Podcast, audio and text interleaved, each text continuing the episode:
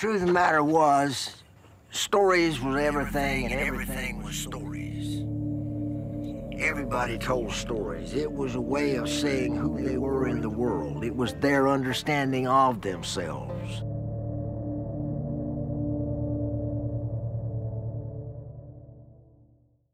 Another day is here, and you're ready for it. What to wear? Check. Breakfast, lunch, and dinner? Check. Planning for what's next and how to save for it? That's where Bank of America can help. For your financial to-dos, Bank of America has experts ready to help get you closer to your goals. Get started at one of our local financial centers or 24-7 in our mobile banking app. Find a location near you at bankofamerica.com slash talk to us. What would you like the power to do? Mobile banking requires downloading the app and is only available for select devices. Message and data rates may apply. Bank of America and a member FDIC.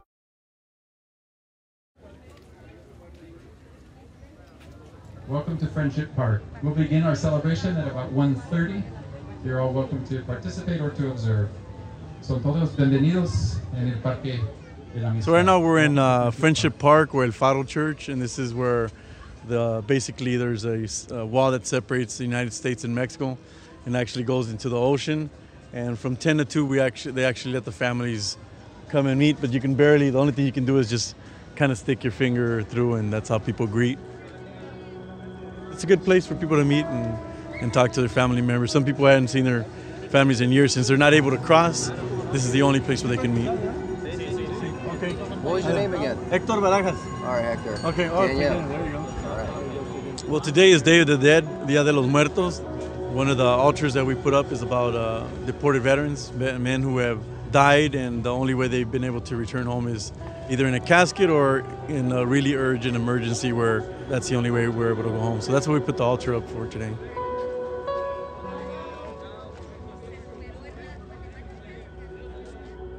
And we meet a lot of different activists, a lot of media come through here, and that's how we're able to raise awareness. That's why I throw on the uniform. New York, they're called from Everything is Stories. Or, Oh, is that right? Th- This is uh, Enrique Morones. He's the Hey, founder of? Border Angels. Oh, what's up, And man? Border Angels, yeah. Yeah. How's it going? Well, you know, our group is called Border Angels. We're best known for putting water in the desert to save migrant lives. We've been around for 29 years, and I'm the founder of the organization. And I've been coming to Friendship Park since it opened in the 70s. And on the first Sunday of the month, which is today, we have immigration attorneys that come and do consulting for people that have been deported. So for us, this is a very significant place because this wall is a shame and has caused 11,000 uh, deaths. And this is the heart and soul of the immigration debate, Friendship Park. Started in 1971 by First Lady Pat Nixon. There's a picture of her reaching across the wires. There was no wall. Same way, there'd never be a wall between these two great countries. A 2,000 mile border, a third of it has wall. Most people don't have no idea about the wall. How is it possible that people that have fought for this country uh, or signed up to fight for this country are deported suddenly? And that's why the deported veterans are a very important part of our network, and we do a lot of actions here to bring that attention. We come with tears in our eyes. People don't realize that this is going on in this country right now. Have no idea. Ángeles de la Frontera, gracias a los que arreglaron los altares especiales del día, gracias a Ma- María Teresa, gracias a los compañeros al otro lado. Nos estaremos viendo hasta el domingo entrante. See you soon.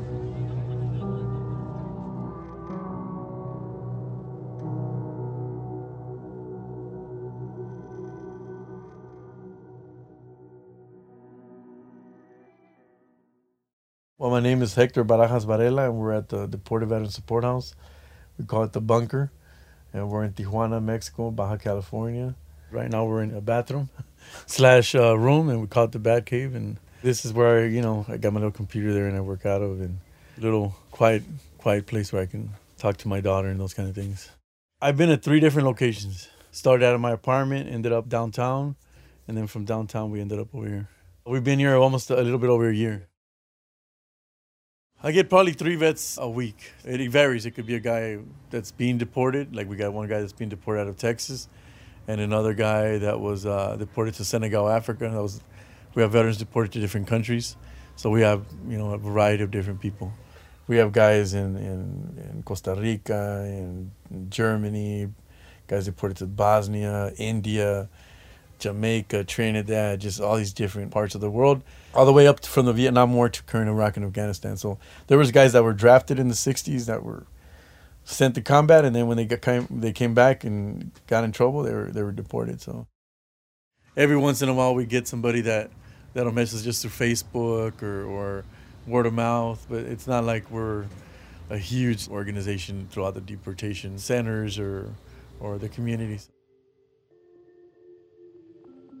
What happened was I ended up whenever veterans were deported through this little small community that we're connected with, I ended up just taking them in. They would send them, and I would they would stay with me. And so ever since 2009, I've had different people come and stay with me, and some have come back to the United States through whatever ways they needed to, and some guys have stayed in Mexico. We ended up figuring out that we can't just take people in just for the hell of it. You have to have a program. You have to have rules. Everything's got to become formalized from even the guy signing in to lights out at 10. So, you know, kind of, mili- you know, like in the military or in prison.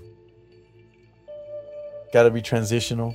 So we help out the men for a certain amount of time. Depending on their economic situation, they can stay here longer. Sometimes we get donations of clothing, food. We have volunteer uh, psycho- psychologist, counselor that comes in twice a month. A lot of media outreach. After six years of serving in the military with high hopes of becoming a citizen, Barajas had a run-in with the law. Since and was then 2001, more than 100,000 immigrants have become citizens after serving in the military. But it's not automatic, and some veterans have been deported.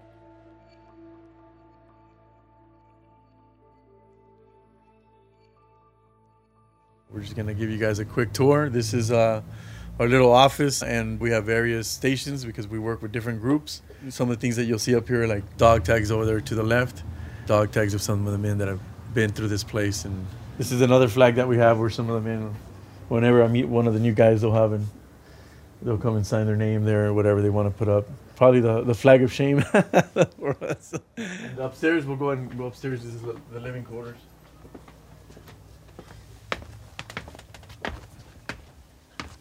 So this is where we all eat together, depending on. Uh, sometimes the men will eat outside, or you know, if they some of the guys are working. So, but this is where the guys sleep at. They there's a workstation that we're putting out, so some of the men are going to be able to work through a call center.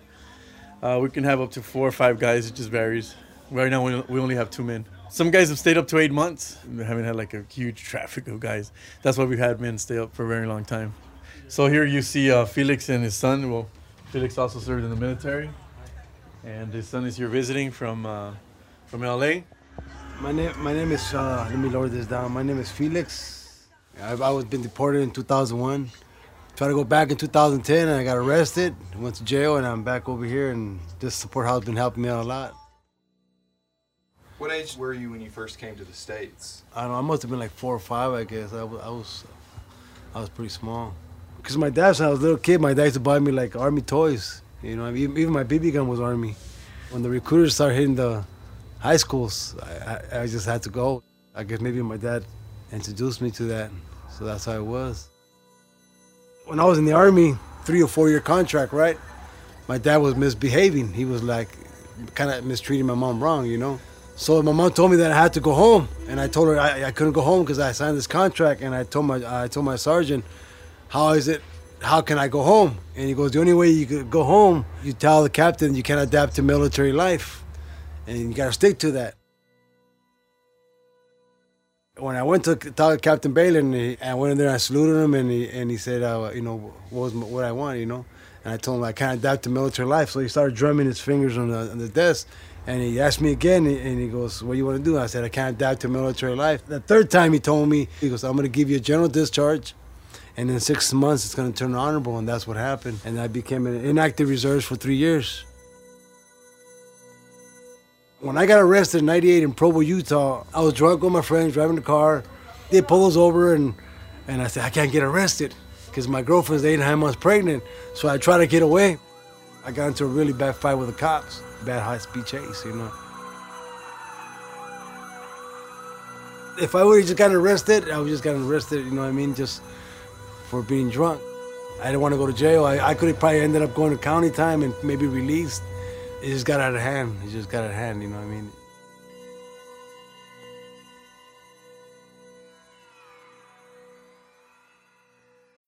When you need mealtime inspiration, it's worth shopping Kroger, where you'll find over 30,000 mouth-watering choices that excite your inner foodie. And no matter what tasty choice you make, you'll enjoy our everyday low prices, plus extra ways to save, like digital coupons worth over $600 each week. You can also save up to $1 off per gallon at the pump with fuel points. More savings and more inspiring flavors make shopping Kroger worth it every time. Kroger, fresh for everyone. Fuel restrictions apply. At first, they tried to give me 20 years, but I ended up doing three years. After I got my sentence, like a week or two later, I get a paper said that I have an INS hold. That's when reality hit me, you know. I called my dad, and my dad, I told dad I have an INS hold. They're gonna deport me back to Mexico. My dad goes, I brought you over here so you won't be selling tacos, won't be suffering in Mexico, and now you have an INS hold. Two weeks later, my baby girl was born, my youngest. So the mother brought brought the baby to me, but it's a glass. You know, when you're in county jail, it's a glass, and you can't touch the person. And she goes, "Hey, here's your baby. What do you want me to name her?" I turned her name her Candelaria Librada Peralta, and that's where I named her. And uh, and then I haven't seen her since. I feel all this guilt and all this heavy on me because I only saw her, you know, just right there. You know, I didn't even get to hold her, and it just, it's a struggle. After I served my time in 98, they shipped me to Colorado to a federal detention. And then right there, I got my DD 214, try to fight it in court. DD 14 is like your military records. They didn't help me in none. I even pissed off the judge. He goes, Where do you want to get deported? I told him, England. And he goes, England? And he said, Why England? And he goes, You're from Mexico. And I said, When the fuck you ask me? Get this guy out of here. I got deported and I went to Sinaloa tried to cross in 2010 through Mexicali. I almost made it across his ranch, but it was like they got helicopters, sensors, and everything. When I was arrested, one Mexican cop came and he saw my tattoo. He goes, "Hey, ven pa acá." So I went over there. He goes, "Put your hand on this computer." You know what I mean? I put my hand. Everything came out. He goes, "Yeah, you're gonna catch the chain."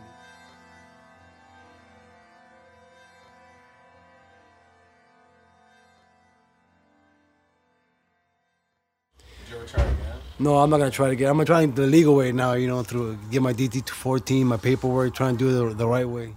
Yeah, I broke the law with it, but I also serve your country. You know what I mean? You raise up your hand. Uh, the same thing as people going for a citizenship. What do they do? They raise a hand for the flag. And we did the same thing. You serve the military. That means you're part of the country. And maybe, that's why I. I suffer a lot, you know. What I mean, I, it's like they don't want you over there, and you come over here, and, and your Spanish is not that good, and they don't want you over here. You know what I mean? It's like, where are you gonna be at, or what are you gonna do with your life? For me, it's been a struggle. This has helped me out a lot. It's a good place because uh, they help you. Because uh, before I came here, I was living in this place with 150 people. It's called Mission La Roca. I was living there. And then, then this guy that was stood here before, he brought me over here. And it's been, this place has been good to me, you know. It gave me a lot of chances.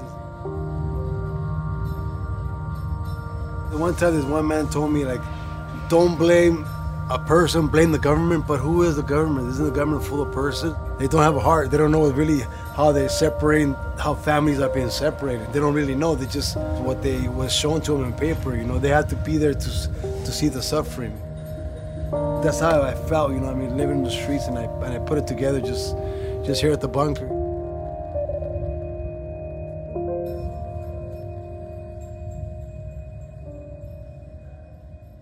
Some of the guys, they're permanently damaged for the rest of their life, psychologically, maybe physically or you know emotionally so not enough support. I think that's in general. Even having the camaraderie of just getting together just hanging out and there's some guys that don't have family here so just even have that can sometimes get you to, through the next day you know? There's so many things that we got to have in place for these guys because you know you're in a new country. Uh, like right now felix he's going through a very hard time so we got to find him a place to get himself well so he's going to a rehab center we have a veteran that we're working to get him a new place we got to have these places ready not just here in Mexico, but in other countries as well.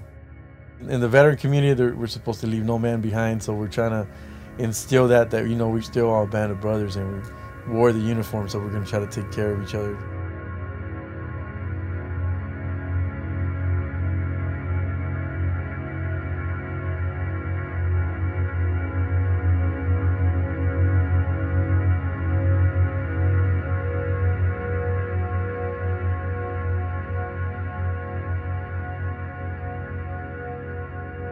Right now, we are about 15 minutes from the border. I'll say like 20 miles from the border. Immigration politics, they're way too complicated. I don't have a solution for it. I don't. I could tell you that we should just erase the border and live all happily, but that's not going to happen. And I'm probably be telling you that because I'm on this side of the border. So my my opinion is biased. The thing is that Americans don't realize that the immigration problem is not an American problem. It's a global problem. It's a global issue. Donald Trump wants to build a freaking wall. If you don't have any Mexicans, then who the fuck's to build it? Because whether you like it or not, American economy is only sustainable by that cheap immigrant labor. Will you imagine 20 year old white boys picking fruit for $8 an hour? I don't see it. I don't see it.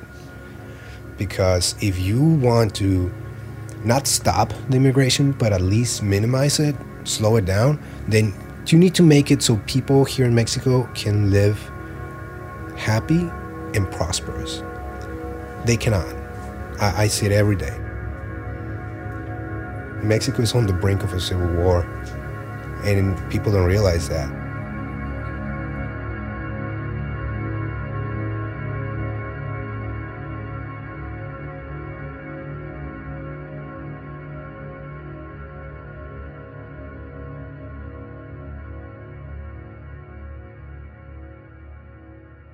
My name is Daniel Torres. I'm a former U.S. Marine and Iraq vet, and I've been living in Tijuana for the last four years.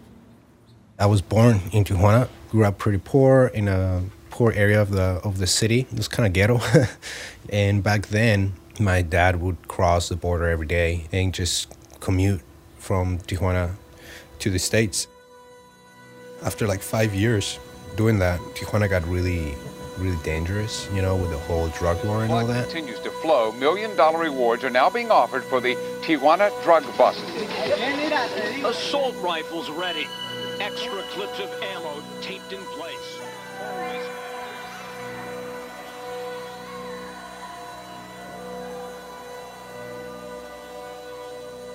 So my parents wanted to move. They decided to move to the United States and they settled on Salt Lake City, Utah because that's where my aunt lived. I really didn't think about it back then at all. You know, I was 13, 14 years old. I was more worried about getting a girlfriend than where I was going to live, to be honest. We entered the country legally because back then my father had a working visa. So we had social security numbers, I had my visa, I had everything, but it was as a minor. So when I turned 18, it, uh, it was no longer good for me. I still had my social security number, but it was not valid for work without a permit. So I was kind of stuck in limbo. I couldn't get student loan. I couldn't ask for any kind of benefits. I couldn't legally work. After high school, I started working under the table for this company, this other company, you know, just kind of like here and there. I worked as a, as a waiter. I worked in group homes, office cleaning, computer land center. I mean, just wherever they, they wouldn't care about my legal status. And there's a lot of places.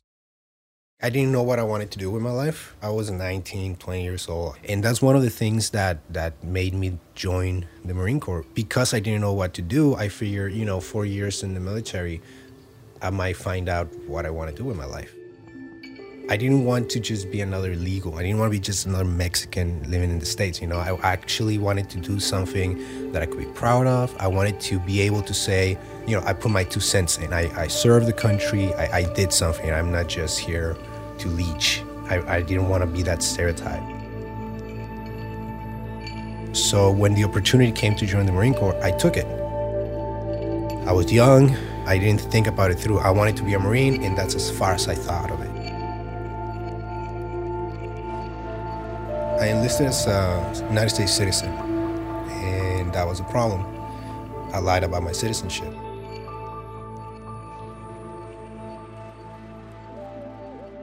This was back in 2007. Iraq war was really, really tough back then, so they just needed to fill quotas as much as possible. I talked to the to the recruiter, and he's all like, uh, "Do you have your social security number? Yeah. Do you have your high school diploma? Yeah." Any criminal background? No criminal background. Any medical issues, physical issues? No, I'm, I'm good to go. What about your birth certificate? And I'm like, well, it's from Mexico. And he just looked at me. He's like, mm, okay, uh, come back Monday. So I came back Monday, and by Thursday I was in boot camp. There's a saying that there's in the Marine Corps there's no black, white, brown, or Asian. You're all equal shit. Recruits, you're, you're all gonna fucking go through the same thing.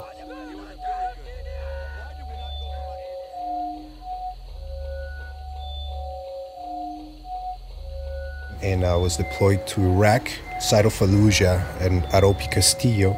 This was in 09. The final battle preparations here near Fallujah continue. Both Iraqi and U.S. troops are readying. When you signed up, you knew they were going to deploy. That's something from day one, you know you were going to go to Iraq. If you joined the Marine Corps infantry thinking that you were not going to go to combat zone, you, you're dumb. I was okay with it. You know, I was nervous, everybody was, but we're there to follow orders. And that's the Marine Corps mentality. Your opinion on the war, that doesn't matter. It's not important because you're going to do it anyway. I remember we got there and it's just this 16 man observation post in the middle of a road, in the middle of the fucking desert. Absolutely nothing. It's just flat sand everywhere. And I'm standing there thinking, shit, this place is gonna suck. Sandstorms, goddamn heat. And then on top of all that shit, I was a company driver. Not only did I have to do my patrols and my posts and my duties, but at the end of the day, I had to climb up on a seven ton or a Humvee or an MRAP and do resupplying, do transportation, do whatever. We were in the in the process of uh, falling back and leaving everything to the Iraqi army. We did have some issues with snipers and IEDs. A detonator wired to lights, a remote control, and a cable that ran to the nearby mosque. The most stressful part would be the clearing routes. Let's say you have a general or a colonel that's going to drive from point A to point B. So a couple hours before you drive, you send two, or three vehicles. If an ID blows up, route's cleared. If ID doesn't blow up, route's cleared. That was the most stressful shit because we were just there to see if anything was gonna go down so somebody else could pass safely. I was kind of like the the guy that got piled all the work on, you know, because I was a honey driver. I wanted to see something out of my hard work. And in my company, I knew I wasn't going to get any more rank. I was to get kind of stuck, you know, terminal lance kind of thing. So I was like, screw that. I'll go somewhere else. And I volunteered for a one year deployment to Afghanistan. I liked military life. It was something that suited me. It was something that was good for me. I was making good money. So I was thinking about doing career. I went to my company for sergeant. I told them I want to sign up. They sent me to Camp Del Mar in Pendleton. And I was there three months. We were getting ready to deploy, and it was during my pre deployment leave that I lost my wallet. As pre deployment leave, I went to Vegas. And one morning, I wake up after going out all night, and then I'm like, I don't have my wallet. I don't have my wallet. And I search everywhere, and my wallet was gone. And it wasn't the money or the, the debit card or the credit card, it was the, the IDs. In Utah, you could get driver's license, you could get a, an ID, you could get those kinds of permits, even if you weren't a resident. Back then, the law allowed that, but then the law changed, and you were you you couldn't get a, a driver's license anywhere, any state. Not that I knew of. So in the process of me getting my IDs, driver's license, state ID, it came up that hey, your driver's license information says you were born in Mexico, but your military service information says you were born in Kansas City, Missouri. So that doesn't fit. So what's going on? When I got back to base, my staff sergeant called me to his office and like, "Hey, what's what's going on with this red flag that you don't have proof of residency?" but you sign up as a as a citizen. So which one is it? What's going on here? And that's when I basically told him the whole story and in that I was uh, Mexican born. He just looked at me and was like, "Well, you've already been red flag. We have to report it." So they got kind of freaked out that this guy's illegal. We don't know who he is, and yet he knows where we're going to be and what we're going to be doing once deployed. It was a huge risk for them.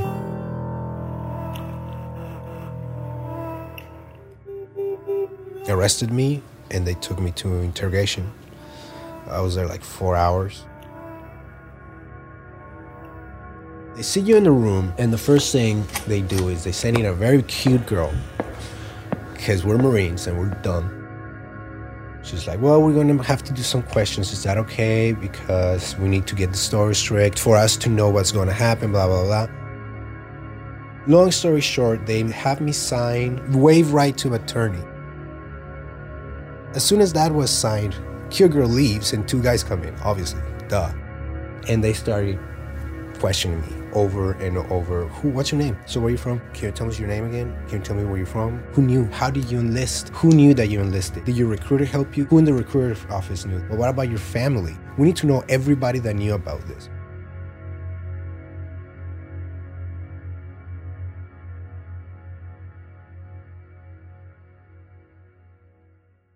They tried to get guys from my platoon.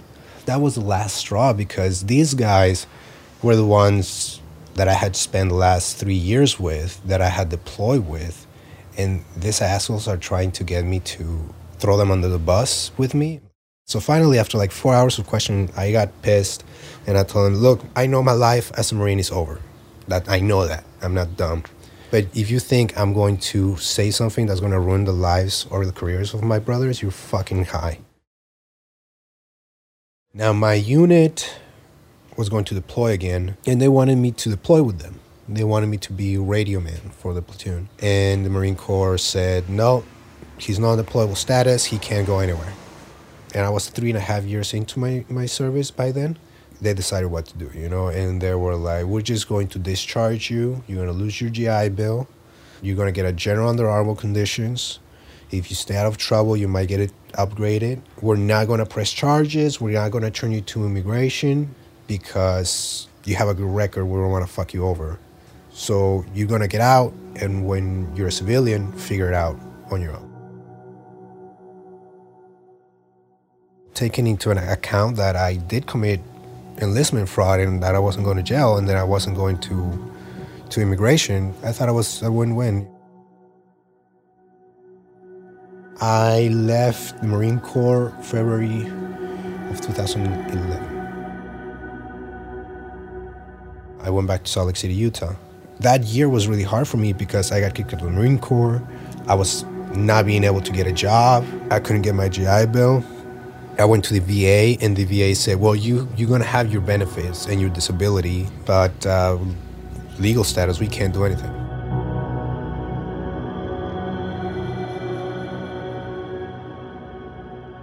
I kind of got fed up. I, I kind of got motivated, and I said, "Fuck it."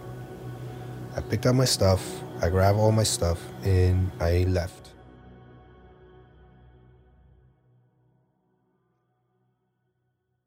First, I came back to Tijuana because I needed a Mexican passport, and then I went to France. I knew about the French Foreign Legion because a friend of mine told me about it while we were still in service he would go out on missions with the French Foreign Legion and how the French Foreign Legion would accept anyone. So I looked them up, and yeah, you can you can go to Paris and enlist no matter what country you, you come from, even if you don't speak French.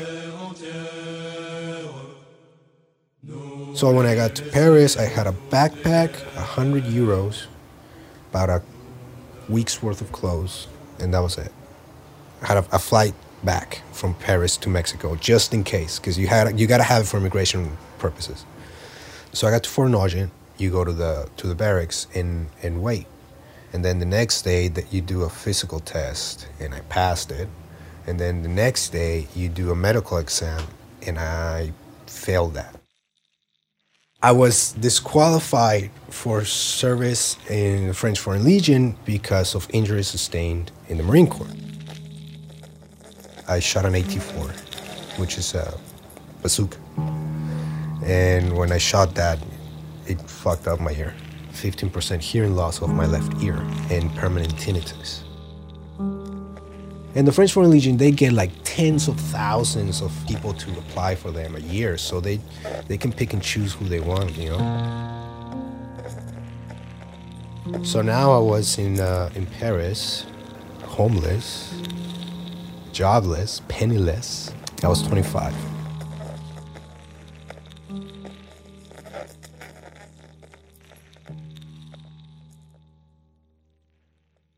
I still have my ticket to fly back. So I'm like, I'll just spend a week in Paris and then fly back and take it from there. And on the flight back, it was from Paris to Dublin, Ireland, and from Dublin to Mexico. When I got into Paris, I told them, as a reason to enter Paris, I told them I was going to apply for the French Foreign Legion. And for some reason, they didn't stamp my passport, my entry into Paris. So when I arrived at Dublin, they saw the exit stamp, but they didn't saw the entry stamp. So they thought that my Mexican passport was fake. It fucking sucks because I know it was a good passport and the guy was just being a prick. He saw like, well, I don't believe you. I don't think you're Mexican. Say something in Spanish. So I started talking in Spanish at that time. Go fuck yourself, motherfucker.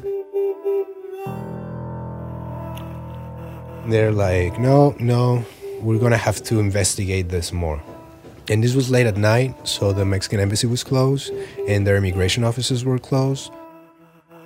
They deny me entry into Ireland.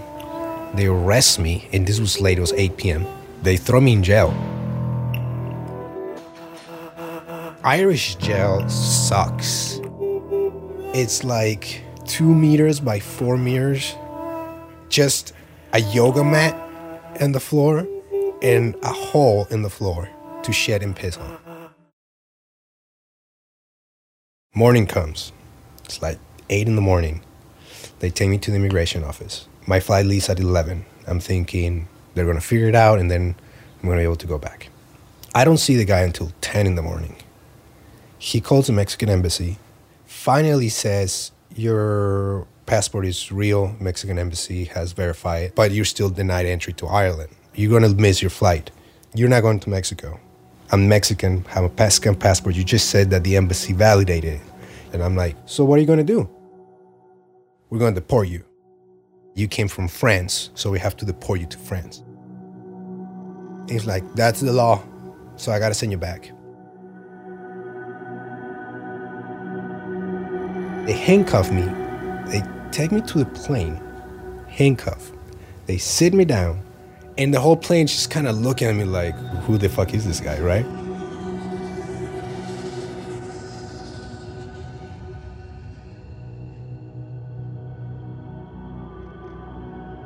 I arrive in Paris again. I went to the Mexican embassy in Paris. I told them everything that happened. And they're like, well, we can help you out. Don't worry about it. You just need to bring in a thousand euros. I spent two weeks working under the table for bars, restaurants, farmers markets, hotels, just kind of do doing regular cleaning, and that's how I got a thousand euros. Two weeks later, they sent me all the way back to Tijuana. And I got to Tijuana and I was exhausted and I was done. I'm like, no more fucking adventures. That's it. I'm gonna do something stable and secure. I talked to my grandmother, who's the owner of this apartment, and she told me, "Well, you, that's the apartment. If you wanna, if you wanna live there, you can stay there. You don't have to pay rent. Just pay the bills." That was three years ago. I've been living here since then. My uncle is an accountant at Simsa, which is a, a hospital, and that same place, the Deported Veterans Support House, was asking for help to set up a health plan for the veterans. And they gave him a little pamphlet, and my uncle saw the Deported Veterans, and he gave it to me. That was about a year ago, and that's how I found out about the Deported Veterans Support House, and I've been working with them ever since. The biggest problem about deported veterans is that people don't realize how big an issue this is. They don't know that people get deported being a veteran. There are hundreds of veterans deported everywhere from Senegal to Haiti, Mexico, Bolivia, Vietnam. They're all over the place. And there's no records of them. They just get treated by like any other deportee. We estimate their numbers on the thousands. It's been happening years and years.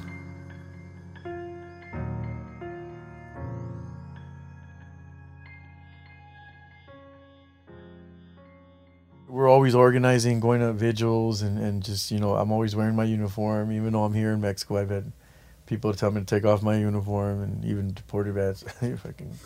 There's no way I'm taking off my uniform. If I'm out there trying to tell people about what we're doing, I'm just Joe Small with a fucking shirt on, you know. But plus, you know, I, I love wearing my uniform.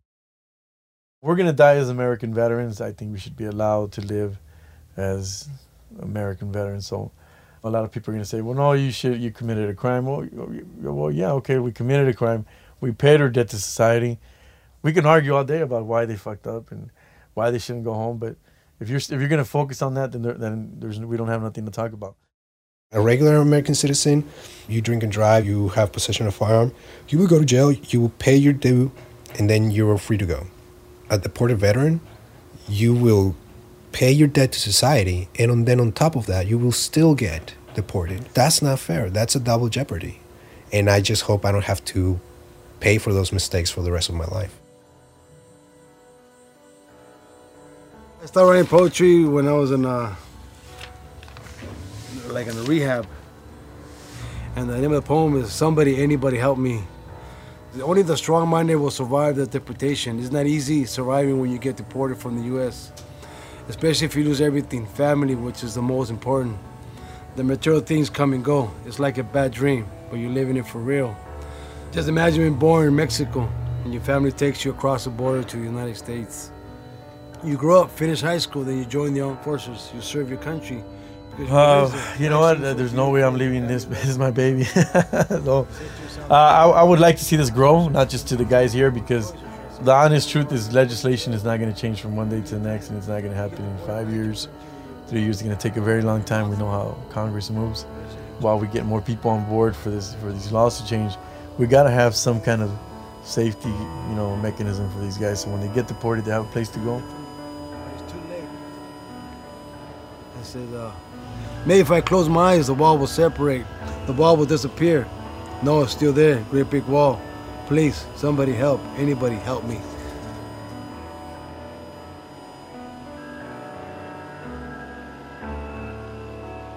You guys, uh, well, they can't see, but there's probably about 50 American flags in one office. So, uh, I'm, uh, you know, I'm an American at heart.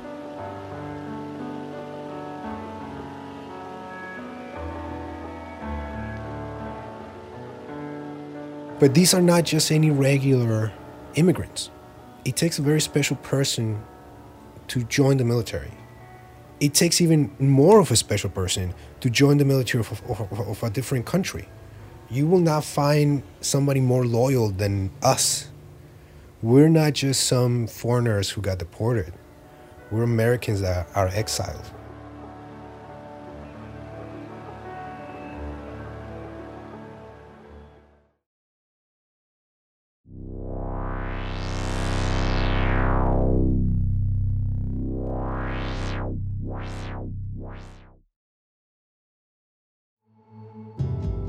You've been listening to Everything is Stories, a podcast brought to you by Oscilloscope Laboratories. This episode was produced by Garrett Crowe, Mike Martinez, and Tyler Wray. Music in this episode was provided by Sontag Shogun. We highly recommend giving them a listen, and you can do so by clicking some links over at our website, everythingisstories.com. While you're at the site, you can also find all of our past episodes, a way to subscribe to our newsletter, as well as photos taken to complement this episode by our friend Clark Tolton. You can find Everything is Stories on all of the social media platforms and anywhere you consume your podcasts. Follow, like, subscribe, tell all your friends. anything helps. Thanks for listening. And remember, nothing comes from nothing, and everything is stories.